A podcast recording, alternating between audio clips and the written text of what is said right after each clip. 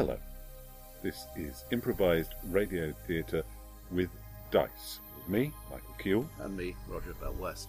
We're coming from you, uh, not from our normal um, high up stone stone tower, uh, but from out in Roger's little wooden hut, out at, out- at the out at the bottom of the jungle.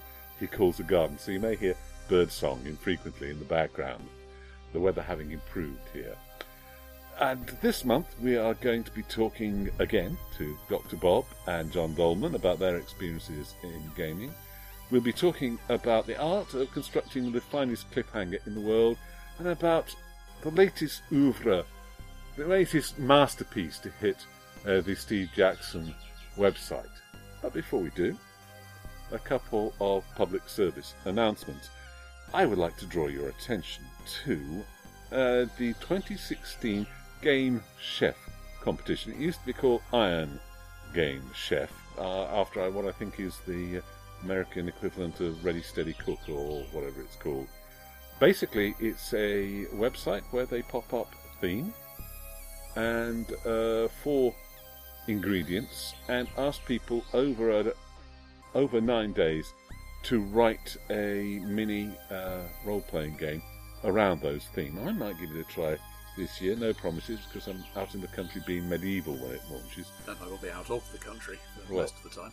But we'll, we thought we might encourage our more creative, um, our more creative uh, uh, listeners to give it a try. It launches just after we drop this podcast. I think it's June the third. The date will be in the show notes anyway. The date will be in the show link. notes. Also, Marcus Rowland's Forgotten Futures, which has been a shareware RPG for, I think, over 20 years at this point, is shutting down as a shareware thing. If you subscribed to this and you, and you were getting lifetime updates, he feels he owes you money. Uh, so if you haven't already, please let him know what you would want done with it. Either send it to you or donate it to charity. We'll put a link in for that as well. Oh, well, an end of an era, and entirely, entirely due to, um, VATMOSS. yeah. Let's not, let's not go into that uh, uh, that tragic and, and, and delicate subject. But uh, However, all the existing material is going to be released free of charge later in the year. Because Marcus is awesome like that. Yeah, it's a good bloke. Yeah. We move on.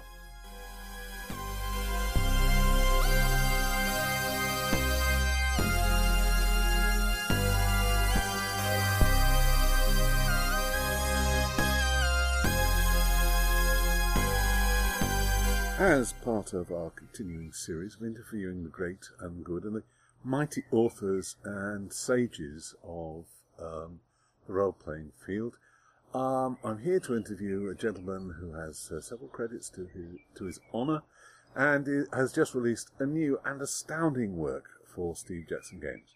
Roger Burton West. Hello. and I was conveniently available.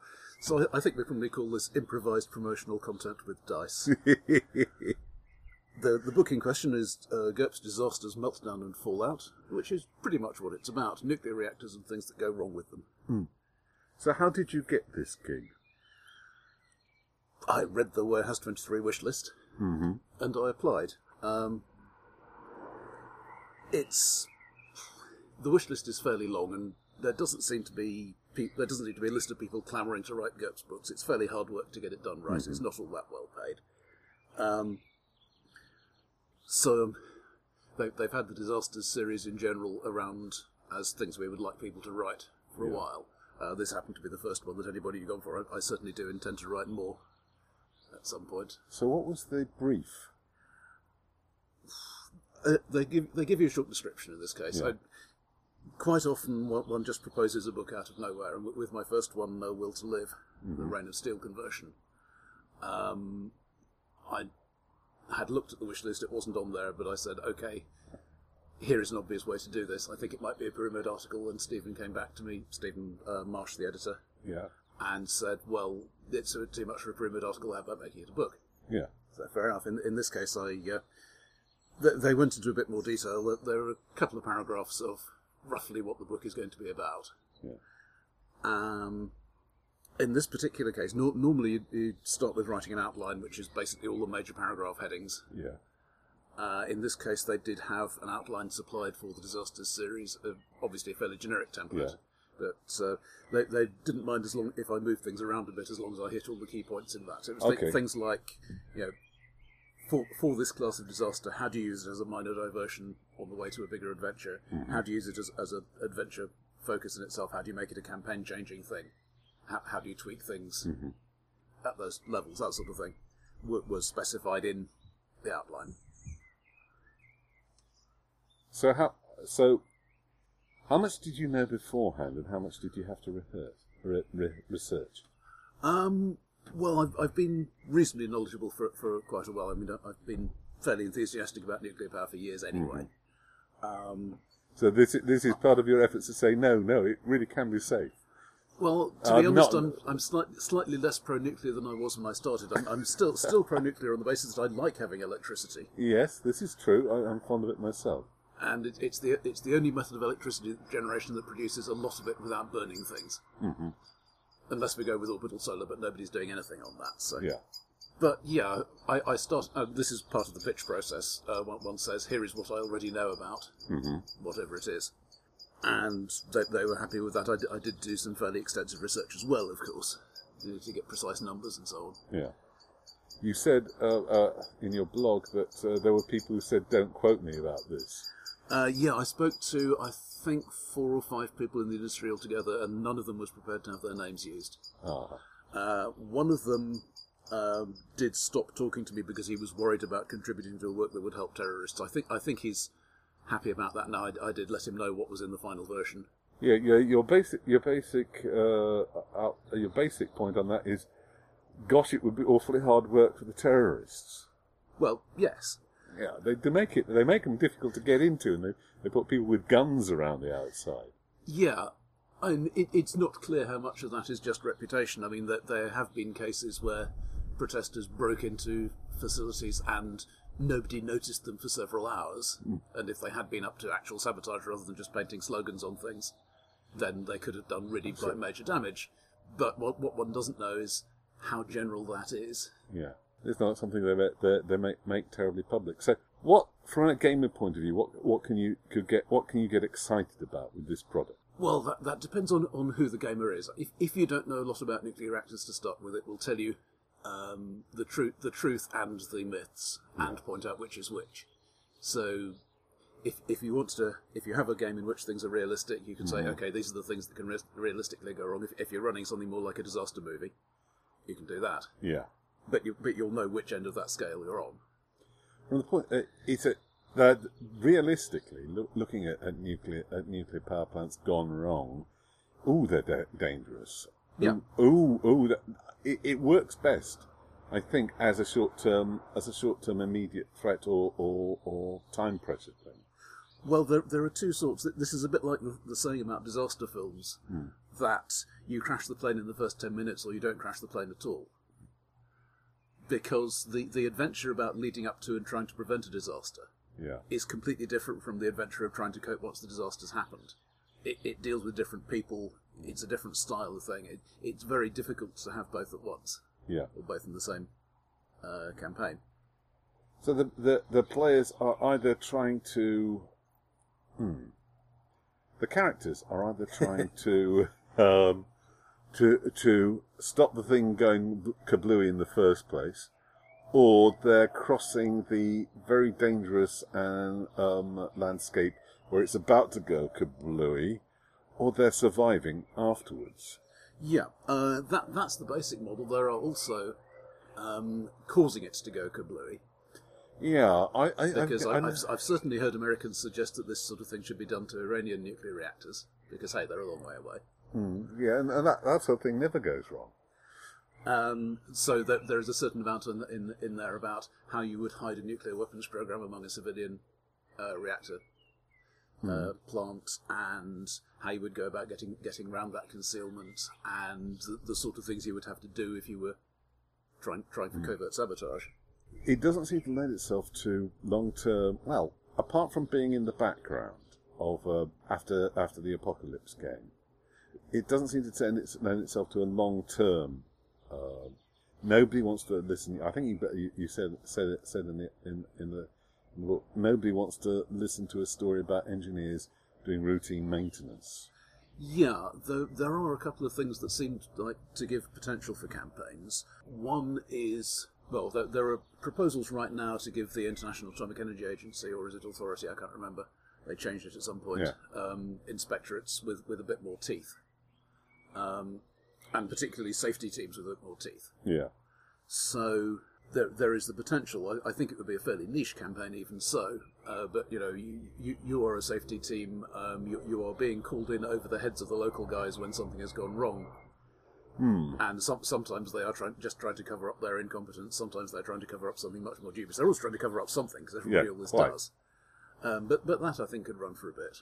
Uh, the the other one was a in the Infinite World setting Yeah. which I've always felt kind of emphasises the low tech worlds too much for my taste. I, I like you know 20th century and higher Yeah. as as an alternate universe setting. So you, you have a specially trained team of um, uh, Infinity Patrol agents, ICOPS. Yeah.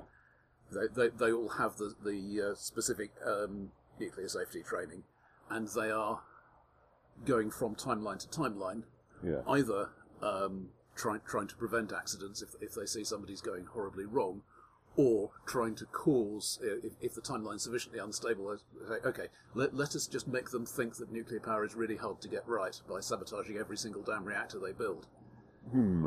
Yeah, it's, it's it, it, that's more more a thing that Centrum would go for, I think. Uh, the, the the intervention. I can see the ICOPS going right. It's Tuesday. This must be Three Mile Island again. is this is there stuff that uh, they took out or you took out you really wanted to put in? Um, I think I self-censored fairly effectively. Uh, th- there are things I found from public sources that I feel a little uneasy about being in public sources, like ex- exact guard numbers and rosters and things for, for a couple of places in the states. Um, That's which careless of somebody. yeah, I, I was just not going to put those down. Uh, yeah, You should I, probably I, write to the to the people who are doubtless listening to this and give them give them the details. well, um, nuclear security in the US is, is done by private companies because capitalism, Oh joy! which means it's done on a value for money basis. Which means that there are uh, there are tired people pushing two jobs in order to keep their family together, in charge of big. Roger, I'm not going to sleep well tonight. This is the security guys I'm talking about. Yeah, but the, the, the, the guys that- actually, that- the guys actually running the reactors are, are rather better paid and qualified. But well, uh, yeah, yeah, but the security guys are the guys who are keeping those those the aforementioned people who might just be planting slogans on the side of the containment building, uh, but might be up to something more dangerous out. no, nobody in the in the writing process ever actually said GURPS cyberpunk, but I think we were all aware that you know this happened. It could happen again. Let, let's Yeah. let's be vaguely careful about this. are, there, are there any more that you're you want you're wanting to pitch for for the future? Yes. Uh, Ah, oh, but this this gets into uh, all right. Aha. it's well, th- there are quite a few on on the list of suggested titles for disasters. Mm-hmm.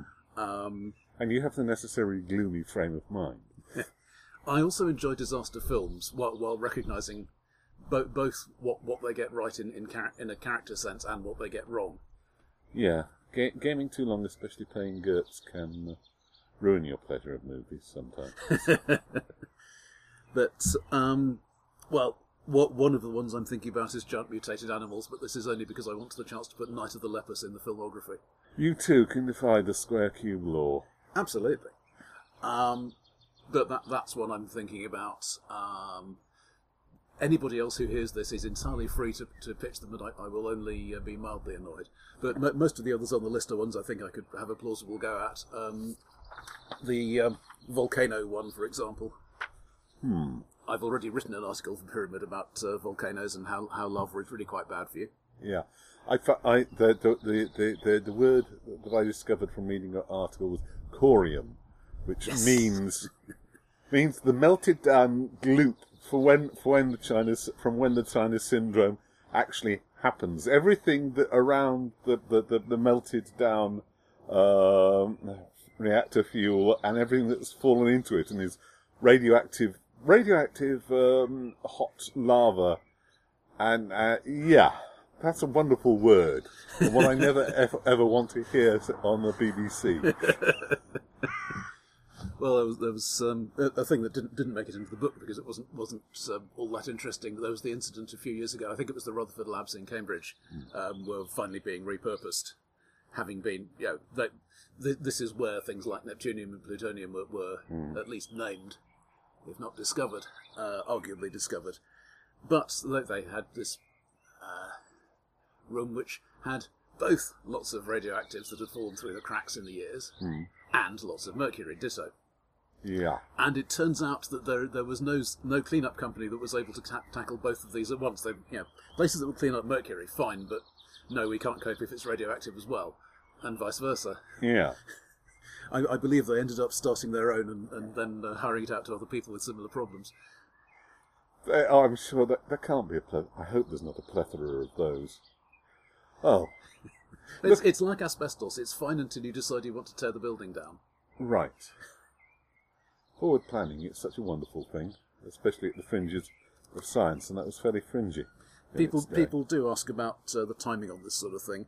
Um, I think it, so it took probably about fourteen months altogether. Yeah. Um, I, I first sent, sent in the proposal in March of last year. You know, we, we talked back and forth about content and timing and so on. And one one of the things about timing is, uh, for the first draft, they re- really don't care when it's going to be in as long as they know what the date is. So, so I could essentially set my own date, deadline for that, uh, which I think I set about uh, eight weeks later. Got the contract. Um, did probably about four to six weeks of research and writing it a, in a fairly low pressure way. I could have done it in less if I'd done it full time. First draft in at the end of May. Um, three months of internal playtest and discussion, Um, which distinctly made the book better. Um, th- things I simply hadn't thought of putting in. Um, Final draft went in in mid September. It sat in the editing queue for a few months. Um, December, January, we batted it back and forth. I think the final uh, pre-press was in mid-February, and then published. It came out early in, early in May.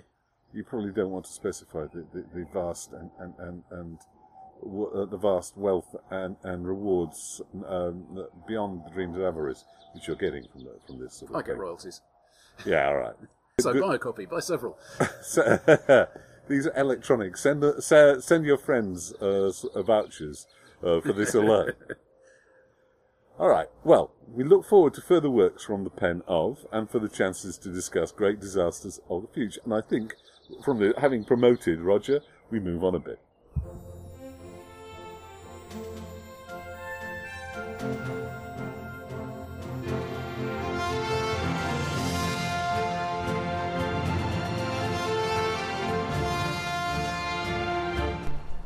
Now, continued from last episode, our chat with John Dallman and Dr. Bob. Okay. Well, let's let's come on to conjunction now because conjunction is the. Hang on. Convulsion of the trillion spheres. conjunction of the Trillion trillion spheres. spheres. Okay, was the first one. Yes, it was. This started because Stabcons weren't running. Yeah. I knew enough people in i- i- people who did gaming within science fiction fandom to know that there was interesting stuff and interesting ideas lying around that nobody was getting to see. And the concept, and I'd taken part in running Unicons, and the concept of running a gaming convention that had the social structure of an SF convention rather than the structure of there's a big room with lots of tables for playing and lots of dealers round the edge, which was the dominant metaphor in gaming conventions at the time because they were being run by Games Workshop and Games Yeah. Centre and people like that. At, and we were we were in the right place at the right time. Uh, I, we invited Greg Stafford to be guest of honour after a certain amount of heart searching because that was really quite expensive. we were aiming for 120 members. We were bulldozing them out the door to keep it under 300. the pro- we made lots of money. Only we re-stimulated Greg Stafford's interest in RuneQuest and Glorantha. Hmm. And, and so we got quite a lot of things to all happen simultaneously, and we spawned two successor series. The Convulsions were the Tales of the Reaching Moon group, hmm. In group wanting to do stuff that was specifically Chaosium focused. Yeah. And the BRS conventions, while having no objection to Chaosium stuff, didn't want to build their convention series entirely round it. Yeah. And it, that was that was how the two came to exist separately. That was just a question of people start running conventions. There is no kind of split or disagreement or anything. Just different people doing different They'll things. probably try not to hit the same weekend. Yeah. Well, not trying to hit the same year. Uh, when uh, BRS is sort of semi in abeyance at the moment. BR okay. BRS has never, in fact, had any kind of rules or structure about how often it happens. It happens when somebody wants to do it. Yeah. The last one, the last but one one had an unfortunate finance problem. They failed to uh, they failed to notice part of how their hotel of how their contract with the site worked, and they found themselves losing lots of money. The next year, some of us ran another one to try and refill the flo- the float that gets passed on from convention to convention. That was the that was congenial, at which we had the Foglios as guests of honour. Yeah. There hasn't been one since. But that's simply because nobody has started one rather than because it's been shut down.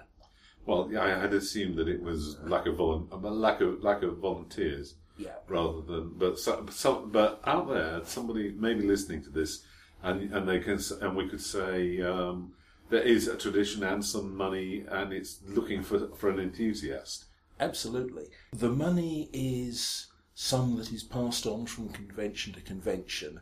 The intention is to have a have a financial backstop such that if things go wrong on the committee are at least down less money. Yeah.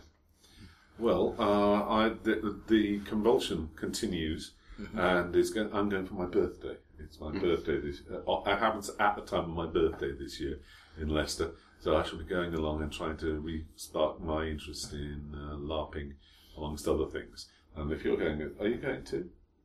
No. I've never been to one of these. I probably ought to sometime. All right. Well, And actually, it's too late now. well, maybe, maybe, but we'll see. If, uh, if you do turn up, we'll, we'll we'll find some interesting people to interview. My first university GameSoc was Aberdeen University, and men outnumbered women, uh, but they didn't outnumber them a huge amount. You know, there was the, the, the ratio was probably um, four or five men for every one woman.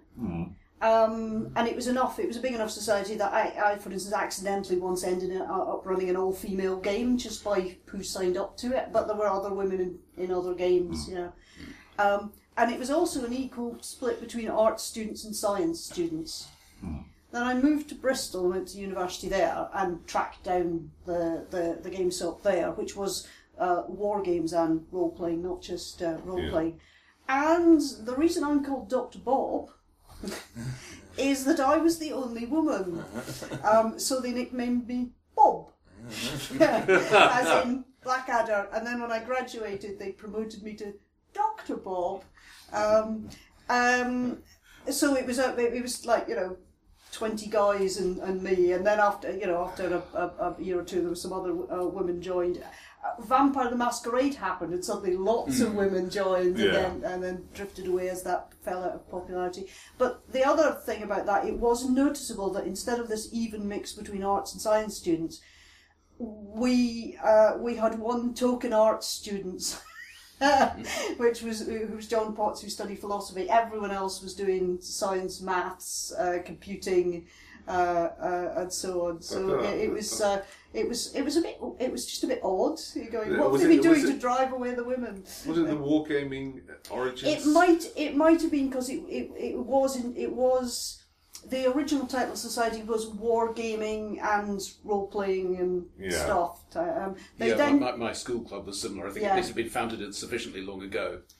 um, yeah, and then they changed it to um, Aardvark something in a, in a blatant attempt to get first on the um, in the queue for all the room bookings and the, and the money allocation. But they just got the, the university just went you know, war games brackets Aardvark, um, uh, and then they changed it um, to GameSoc eventually because they said look we do also do board gaming, card gaming, and everything. So that that uh, they, they they kind of. Uh, uh, branded themselves more appropriately. You, you said that there was a wave of uh, a more feminine presence after Vampire the Masquerade. Did did changing systems make a difference, or were you sticking with what you knew?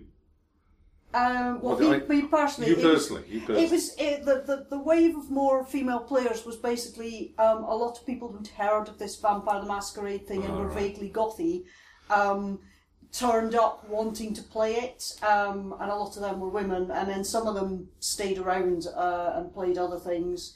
Um, and some of them, as as Vampire fell out of favour and not as many GMs were running it, they kind of drifted off, and the the it, it's um it's still it's it's not as bad as it was last time it was a game. So the you know it still skews heavily male, but not um not as bad as the twenty to one ratio that it was when I first uh, joined. Did it? Oh, but did you? Did you? Are you? What are you playing nowadays? Um, at the moment, I'm running um What have you played in the past ten years? oh in the past million years. But, well, Uh, it just seems that long. It's see oh see okay so um, favourites uh, of stuff that I've um, what was it? at the moment I'm running um, Hammer Slammers uh, using the Mon- uh, which is uh, official Mongoose Traveller Yeah. um, supplement. Um, I use Blue Planet First Edition with some bits stolen from Second Edition and some bits stolen from other systems to do a lot of science fiction games because I, I just like the percentile system. I like the Table of Doom, which is the combat system, which is lethal, um, and it's got a nice scaling um, mechanic for you know if you shoot a battleship with a catapult. Um, you know, Nothing nothing's happens. going to happen if you shoot a, uh, a, a, a battleship. if you shoot a catapult with a battleship. There's a scaling system for just how dead the catapult is. Um, um, uh, so I use that for a lot of um, um, homebrew settings, uh, uh, ripping off things like Space Above and Beyond and CJ Cherryh's March into Alliance. you still don't like fantasy, do you? I don't like high fantasy. I'm not into elves, dwarves. Um, magic annoys me, uh, especially any spell counter spell type system. That you know, the only way if you're invisible, only detect invisibility will reveal that you're invisible. You know, um, if it's Yeah. a magical teleporting hippopotamus, only dispel magical teleporting hippopotamus will will solve the problem. Um, I'm okay with it's like I, I, I wouldn't mind Buffy the Vampire Slayer. That's that's uh, that's the kind of level of fantasy I would like. I, I prefer urban fantasy in our world with extra bits rather than medieval Europe with dragons and centaurs spooned in. Okay. Uh, I was at Loughborough. The, the, the university's basic gender ratio was about six to one. And to a first approximation, we didn't have arts students. the nearest we got to that was people doing modern European languages or librarianship. The university society was pretty heavily male. There were usually some women around, and, and, and you tried not to stomp on them. um, but I'm glad to hear it. but They, at at least when, when I've been in groups like that, there's been. A, it's not so much we must protect them. It's more they they have more social opportunities than we do. They could go somewhere else, and we like having them around. Yes. yes. Since then, what I what I play these days is mostly GURPS. Hmm. To which Dave Waring, who keeps popping back up again in my life history, introduced me to GURPS First Edition back in '86. He wanted to convert his fantasy campaign to it. This didn't quite work, so he gave up. Yeah, I I think my favourite systems at the moment, apart from homebrew, is um, Gumshoe, uh, Ashen Stars, Gumshoe, uh, and I'm going to try out Night's Black Agents, and also the Doctor Who um, latest iteration, because it has story points, and I love story points. You're being uh, that- whether that, that sounds a, a sort of bad match for the uh, the, the heavy science fictional semi-military stuff. The, but Uh, it's a bit, yeah. I've I've run a unit game using the Doctor Who system, but I um it did turn on into carry on up the unit HQ. um, uh, it, it, it was.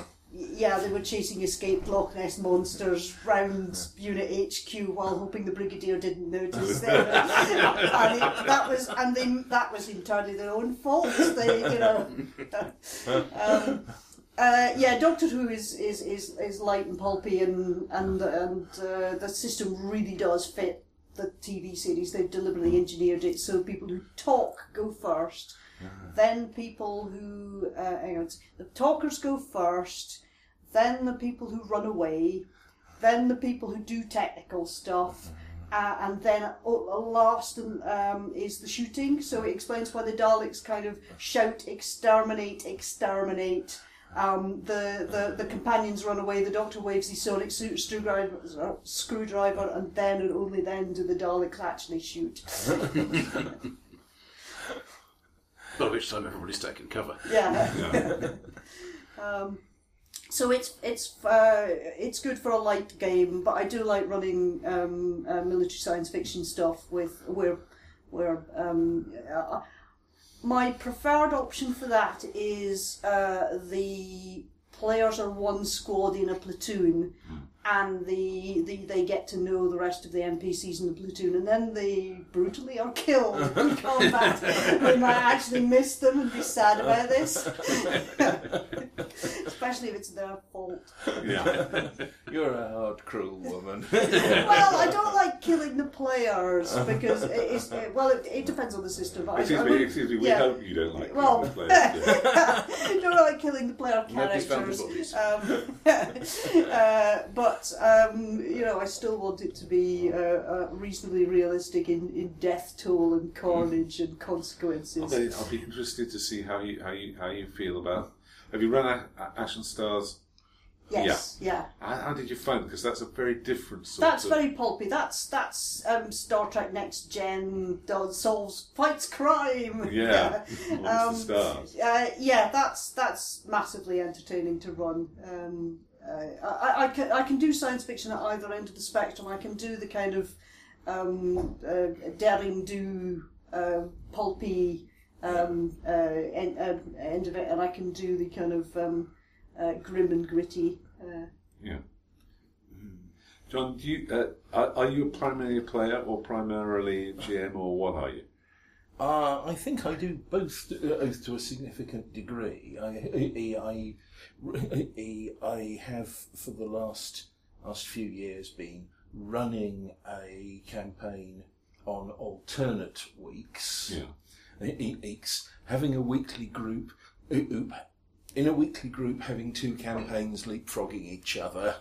Uh, other actually give means you've got two people to people GMing and taking getting some more time to do it, uh, which is distinctly helpful. And running running police procedural D and D. Which works surprising well. You keep saying that about D and D. yep. Well, I, it seems to me that you, the, the guys you've got playing this at this point are pretty much have had the power game winnowed out of them.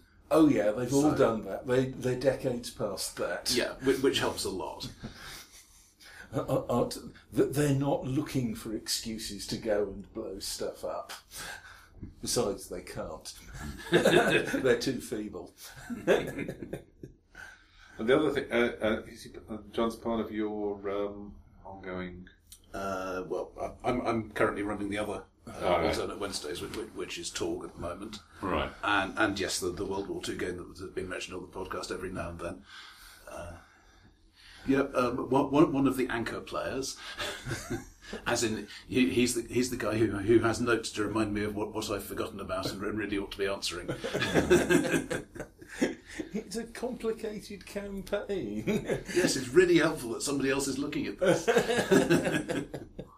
What are you planning to do? Do you have plans for the future? Do you have great ideas that you haven't, that you really want to get done someday, and you have never got around to? Oh God, yes, the stack of games at home that, that is, uh, is is waiting for me to, to run. Um, I I um, uh, there's a possibility I might be running a monthly game on a Fridays for a while, and I and I gave the, the, them a list of about seven things I could run. So Night's Black Agents, uh, uh, try United Earth Defence, You Are the Resistance, Mutant Year Zero, In Flames. A lot of doom in that list. Yeah, I like post apocalypse. um, oh, there, uh, there were more, but I'm blanking on them. I, I, Yeah. It was seven games on. Um, um, Thou art but a warrior, but that can only be played with four people. So What is it? Oh, it, it's um, uh, that's this is my one concession to fantasy that I, I, I want to play. It's um, Moorish Spain Yeah. at the time the, the Christian kingdoms are, are, are kind of uh, are about to rumble Recon- downwards. the Reconquista. Uh, it's just slightly before that when there were lots of squabbling going on between, uh, between the Moorish kingdoms, and they shoot. Uh, you know, if they all got together, they could fend off the Christians. Um, and you are um, a, a, a Moorish character um, in a doomed society. There's more doom for you Yeah. in doomed society, uh, um, uh, and um, you know, are telling the tale of, of, of, of your life and the, the, the events that have, have um, led to the downfall of, of, of things. And the way they do it is it's four players. Uh, there's no GM, and you sit around the table with um, the person opposite you is your antagonist who provides the threats to your character and so on, and the people to either side kind of are adjudicating and putting in neutral in, input, and then you kind of go around the table and take turns and. Uh, um, and it looks just it's you know an, indie game and it looks very interesting and I want to try that but you need four people it's it's gonna it, it, you know It, the number is exactly four. uh, there's a there's rules that the, the, the, the author, uh, whose name I'm blanking on, um, uh, Wundergeek is a hard internet handle.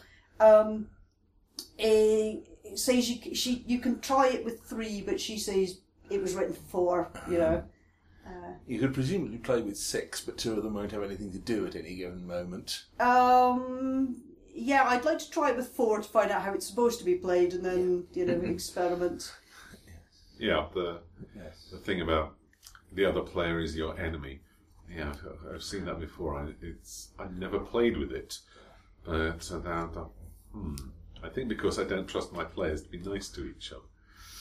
Well, Ger- GURPS certainly had the adversary player as a, as a fairly standard concept fairly early on. Just something Yeah, but it's not something that's ever happened, um, and it's not built in as it was in um, Yeah. Ra- Wraith. Yeah. Wraith is the thing. Oh, It's less the other the other player is your enemy as a character as they are the antagonist in scenes you're in. So they could be an earthquake or or decide that the, the tax inspectors have, play have, come round or um, you know um, the you know you um, whatever they just provide it's it's it's it's more like fiasco or um, uh, uh, durance that Hmm. Yeah. someone else is, is, is framing the scene and, and providing the conflict for you. On Bob's love of Doom, I should say I have played in two of Bob's science fiction games, in both of which I have looked at the setting and taken great care to stay well away from the shooty parts. and I survived both times. The only time I think I played with Dr. Bob was, uh, it was a Stabcon, and we were doomed upon a uh, upon a space station. Oh, mach- ma- Machine Sight. Yeah, uh, Oh, ghost yeah. stories on space stations. Yeah.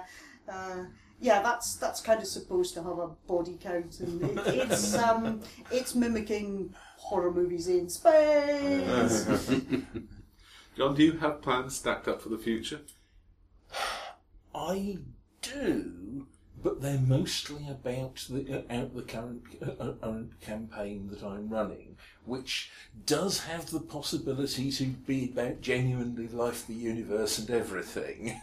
and so far, I just keep finding more ideas ideas to drop into it. And whether or not you do, the players decide to go off and do something else anyway. Um, yes.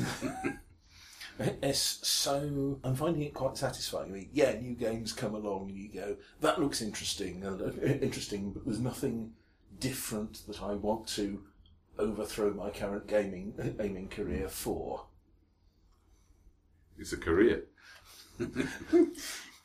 Well, I don't get paid for it, but in some ways it gets as much effort as actual work. don't, uh, well, yeah, if you tell my boss that, he'd actually understand. because it applies to him too. Well, I think thank you very much for your time and your and, and, and, and your good humour, and we will uh, hope to hear from more wonderful things from you in the future.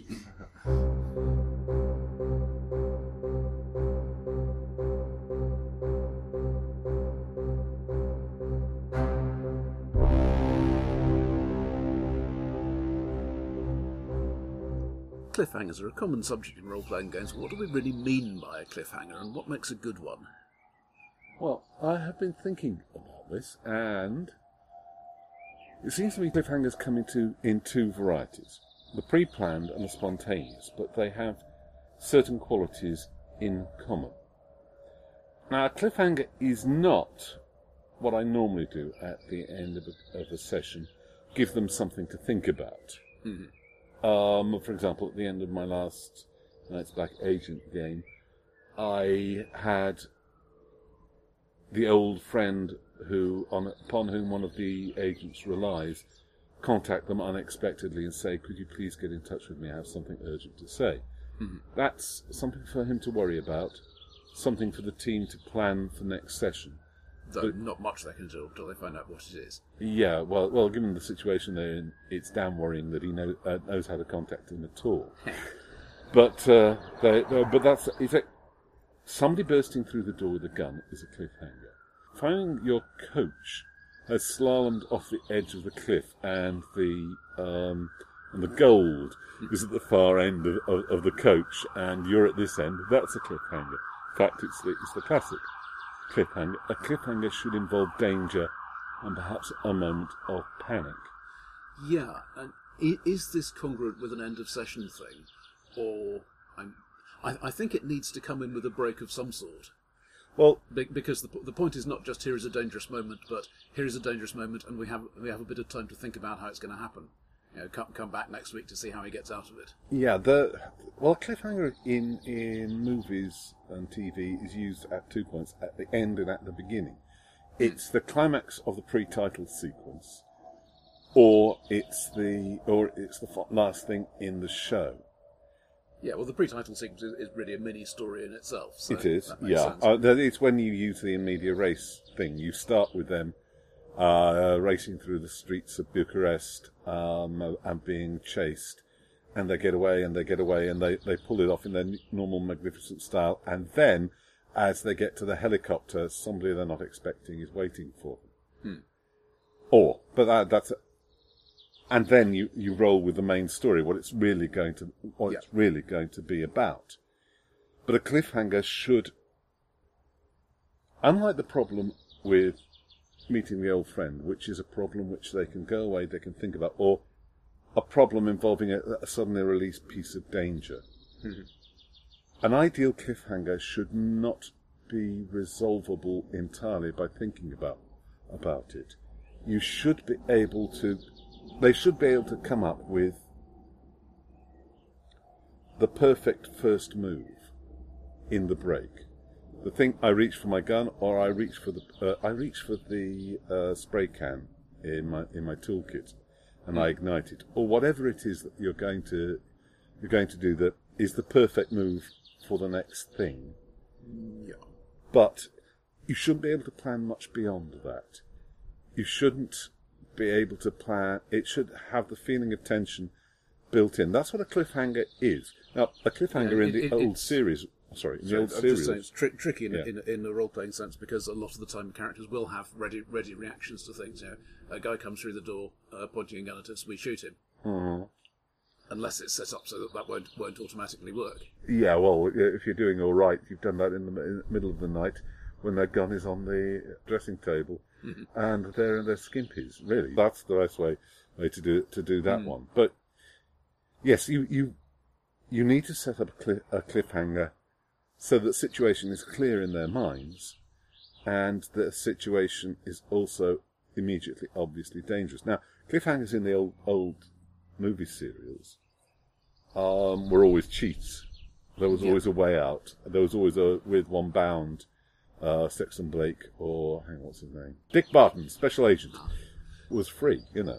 Yeah, the the one I particularly remember was in King of the Rocket Men, where uh, he is Oh, ve- we very have such high taste on this program, absolutely podcast. uh, very very clearly shown. Uh, he is driving the he is um, driving the car in, in a chase. It's pu- it's pushed over a cliff by the car pursuing him, Hmm. and he is in the car and it goes over the cliff. In the rerun, he jumps out of the car just before and, and fires up his rocket pack, obviously. yeah, obviously. But um, I, I think I think yeah. one, one one of the things they're trying for there is to say not just here is a dangerous situation, but here is an impossibly dangerous situation. They can't possibly get out of that. What will they come up with? Yeah, I'm not quite sure. that I'm that.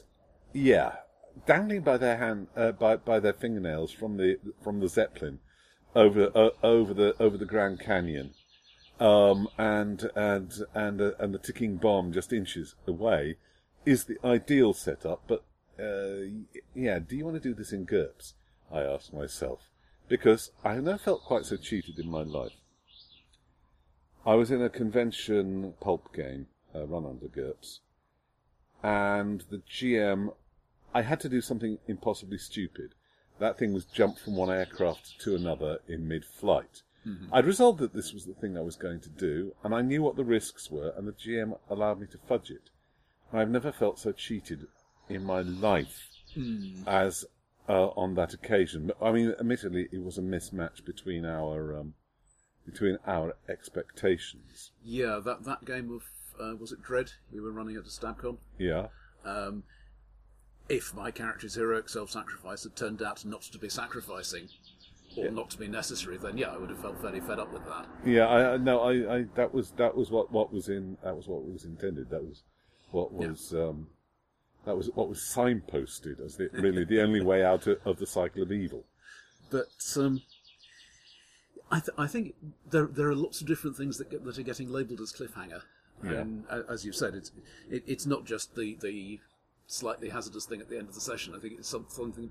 To, to me, I think it's something that will provoke thought. But this is partly because I, I try not to leave the, leave a session in a um, well, especially not in the middle of a fight or something like that, because there's there's a lot of context, particularly in a GURPS fight. Yeah. You know, just who, who's where and so on.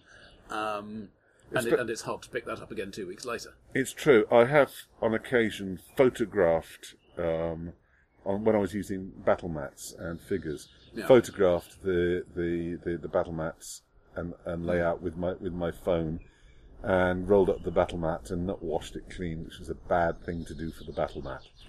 um, and and taken it, away. Yet you want it to be at a clean break, so you you're not hanging on issues. A fresh issue coming in. Now, Yeah, I, I think where, where that starts to be cliffhanger is not it's the end of the adventure, let's go home, but it's the end of the adventure, here's the hook for the next adventure, let's go home. Hmm. I think I think the best kind of, of, of cliffhanger is is is not the end of the adventure. It's the unexpected turn in the adventure. Now, a good GM should be able to um, pull one of these out of his pockets, but a good GM should pull one of these out of his pockets because he's got it half in mind when he start, started the outline of the, of the adventure. Yeah. This is something that you you can bring in and you should bring in. I I don't know if I do cliffhangers terribly well. The the GURPS cliffhangers book, which I think really ought to have a pay attention, all you people at SJ Games who are paying attention to this, which really ought to have a, a reissue.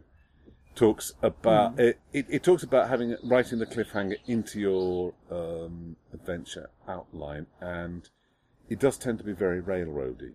They, Yeah, but I have occasionally th- thought of big scenes that I want to happen in an adventure, and it, it I don't know if it feels that way to the players, but it always feels to me too too strained that I'm trying to push them towards this particular thing, or I don't, and then it happens somewhere completely different. If it, what I do now is have a sufficiently generic scene that it can happen anywhere, they're going to meet the villain eventually, and this is what he does when they meet him. Yeah, yeah, I really should have plans for what happens when they meet Dracula. Um, I'm, I'm running uh, the Dracula dossier at the moment, and I really, You, you failed to recollect anything unusual happening, but you seem to be lying in bed and, and your neck aches. yeah. charming, that charming, charming middle-aged chap you met uh, in, in the pub at Cambridge. Strange accent he had. Yeah, no, I. Vlad Tepesh is, is, is, is supposed to be the big is supposed to be the big cheese, but really I ought to, I ought to, you know, hang him, hang Chekhov's gun on the wall sometime in the midi, mid, uh, immediate intermediate stages, glimpsed in the distance, that sort of thing. Is it is it a, a device that kills choice? Is it um, if it, I'm worried about the railroady a- aspects of, of it, obvi- obviously, and player character choice is, is terribly important. Are there are there generic classes of of, um, of cliffhanger? I'm just thinking in terms of for, for getting yeah, get, getting player characters into an adventure has traditionally been a weak spot in role playing games anyway. I think most players are, particularly if if you start off with with by saying to players, yeah, you are the sort of people who go on adventures, generate characters accordingly. Yeah, Um, I think most players will be fairly forgiving about uh, how how you get the thing started. So so I don't mind a little bit of forcing there because the the point of the forcing. It, it, it's much the same thing as the get, get uh, in the canonical Call of Cthulhu adventure, getting a letter from your old uncle. yeah, It's to say, here is something interesting happening. Go here and then continue from that point. Well, you seem, you're fixating on the on the cliffhanger at the at, which is the start of something. New. Well, the, the blonde who staggers into into your office and and, and gasps uh, and gasps the spider, the spider, and falls on the floor convulsing. Now that that's the start of the next one. I should point out, by the way, this works much less well once your PCs have the ability to speak with spirits of the dead. Yeah, But uh, yeah, I, th- I think this also works as a link between adventures. well that is yeah that's that that that works as as as the So, onto so, the next so, thing. so this can be somebody completely unknown who comes in like that, or it can be uh, somebody who is connected with the last adventure, who was maybe the, the, the objective of the last adventure. It can it can be it can be your uh, your childhood sweetheart who you haven't se- seen for twenty years. I must use that sometime. I'm always a bit edgy about that because it seems to be f- it's it's borrowing um, narrative capital from a place that doesn't really have it. And we, we, we know as as human beings that there is such a thing as somebody you haven't seen for twenty years that you still care about.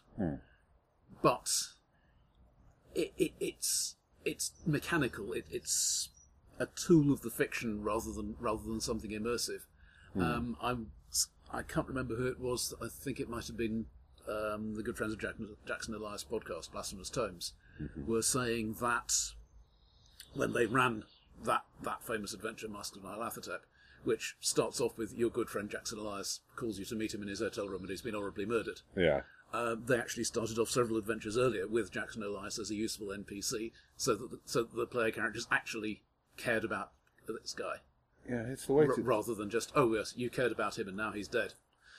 it's the way to do it. Of course, to an to an actor in a, a serial production, the sudden appearance of their uh, of their childhood sweetheart is is a grand opportunity and a means of Yeah. of making the character more detailed, more real, and getting more screen time. But it may not be the same for uh, uh, for uh, uh, role players. I think it's because the, the, the player is author and actor all at once, and I, I, we, we've said before uh, with the sort of games that have that have mechanics that throw you out of the uh, actor role or method actor role and into the into the author or editor sort of role. For for me, that's a wrenching change of gear, and if if I'm having to think, oh right, I should remember to care about this person, rather than I do care about this person because I've Yeah. interacted with them before. It's, it's just that slight change of gear. It works a little bit less well. Well, I mean, sort of trended off what I was. The other thing I was going to say, which is, it seems to me the other sort of of um, cliffhanger is the unexpected twist in the middle of the ongoing task, and that's that's what I think of a- a- as a, as a cliffhanger. I- I should do more with the with the opening cliffhanger. Um, it occurs to me now that this is a, a, a shtick I have underinvested in. But I think more and more what I want to do is leave is leave the players not laughing, but thinking, the hell am I going to do now? Yeah, and my, my rule of thumb is if if it, if it would make a good end of an episode on a TV series, then it's probably at least a plausible candidate for being a cliffhanger. Um, there, there are ways one can do that in, in television, of course, that aren't available in role playing games, like the, the closing shot where you know, the, the heroes are walking away having um, exposed the villain to sunlight or whatever, but his ring is still there. Yeah. No, these these are player characters. They don't they don't mess around and leave things behind like that.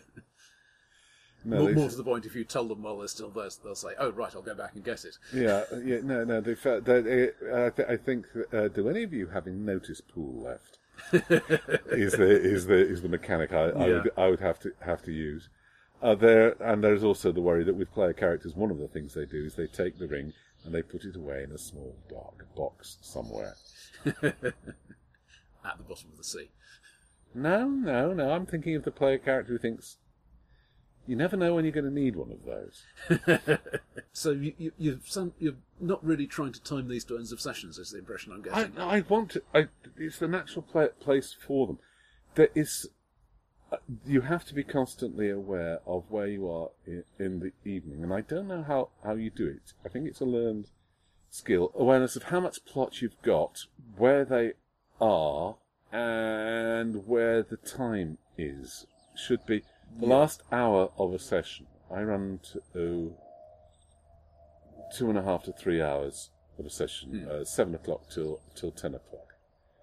And the last hour from nine o'clock onwards, I should always be aware where I am in the in the session and where they are in in the in the storyline and what I've got coming up that I can throw at them. Now, the best sort of cliffhanger is one that emerges from their uh, spontaneously from their rolls, uh, their their choices and their rolls of the dice Yeah. and you should always be on the look, look lookout for those. If they if they fumble themselves into where they are, you know, hang, they they are their vehicle is hanging over the cliff, then that's the moment to leave it. Don't don't don't uh, don't, don't give, give them a chance to pick up the dice again. Say right. I think we'll leave, leave it there. Yes, I know it's quarter of an hour earlier than we normally finish, but I don't think I think we ought to leave it there, don't you? Yeah, with, with the Cambridge group, um, I'm, I'm fortunate in that, in that the chap whose house we meet at has a large and obvious clock that is directly in my line of sight if I look up from where I usually sit. Uh, so I can see, okay, it's it's after about ten fifteen. I, I am now thinking in terms of let, let us find a stopping point, and particularly let us not let us not start anything big. How close is uh, how close is ten fifteen to your Um, finish? We, we we sometimes play as late as eleven, but we're usually breaking up by 10.30, 10.45. You're cutting it. You like cutting it finer than I Well, do. I don't, I don't really want to end before about ten fifteen because we don't start till about eight, each typically with people arriving and food and so on. All right. So I, I can always tell when I've got this right because people immediately start posting to the uh, group mailing list saying this this is what we should do. Yeah, it can make the following the resolution a little too perfect, but hey, um, that that you're you're there to make the players feel awesome. Uh, I, I I wasn't around in the actual original run of film serial days. Uh, so yeah, when, when I saw them originally, it was know, being broadcast on BBC Two. Excuse one- me, do you think. I look that old? No, no I'm, I'm not saying you were. My, my, my point is that I'm, I'm reconstructing. I'm, I'm assuming what one was meant to do was th- was think about it a bit over that intervening week, a, sort of a bit as one used to for Doctor Who. Um, you know, all right, here, here is this horrible situation. How are they going to get out of it? And maybe they'll do this, maybe they'll do that, and then you, you will be either uh, right or wrong. Yeah, It, it, it's not that it's a puzzle story exactly. It, it's a just sort of pleasing engagement. Get, gets you to think about it other than during the time while it's happening. yeah. Commit, continued commitment. I think that's the that's the thing. And uh, I think the main thing about cliffhanger is that it's if you do it right, if you describe it clearly enough, it's one of the moments of being there, and it makes it it, ma- it makes the game world that much more real and that much more exciting and frightening to know that you are in the moment, and that i with any luck, they'll come back and start on a high in the moment and pull off the the, the self rescue. Yeah, uh, in in conventional fiction, it's a. You know, say say you, you have a James Bond film. You're putting James Bond in danger. That's not really a cliffhanger because you know he's going to get out of it. He's not going to die. Um, No, no reason What- you can't kill Vesper Lindorf. Though. yeah, what what you need to do is is specifically that. It's put other characters in danger. You you can't just threaten the protagonist. Yeah, Whereas in role playing, you can sometimes. I, okay, I, I have you pre- should frequently. I, I have really quite low death rates in my games these days. Oh, me too. It's it's a thing I feel guilty about sometimes. but the the possibility is always there. Um, and and so that that can make a cliffhanger of a sort that wouldn't really work in other, other styles of fiction. we are all provisional, and we are all we can all be replaced by somebody else. Ah, I, hello, chance met stranger. Would you like to join our party of short-lived investigators? Ah, ah, I've been looking for a party of short-lived investigators all my life. I think have, I've squeezed the juice out of this one. Yeah. Let's move on.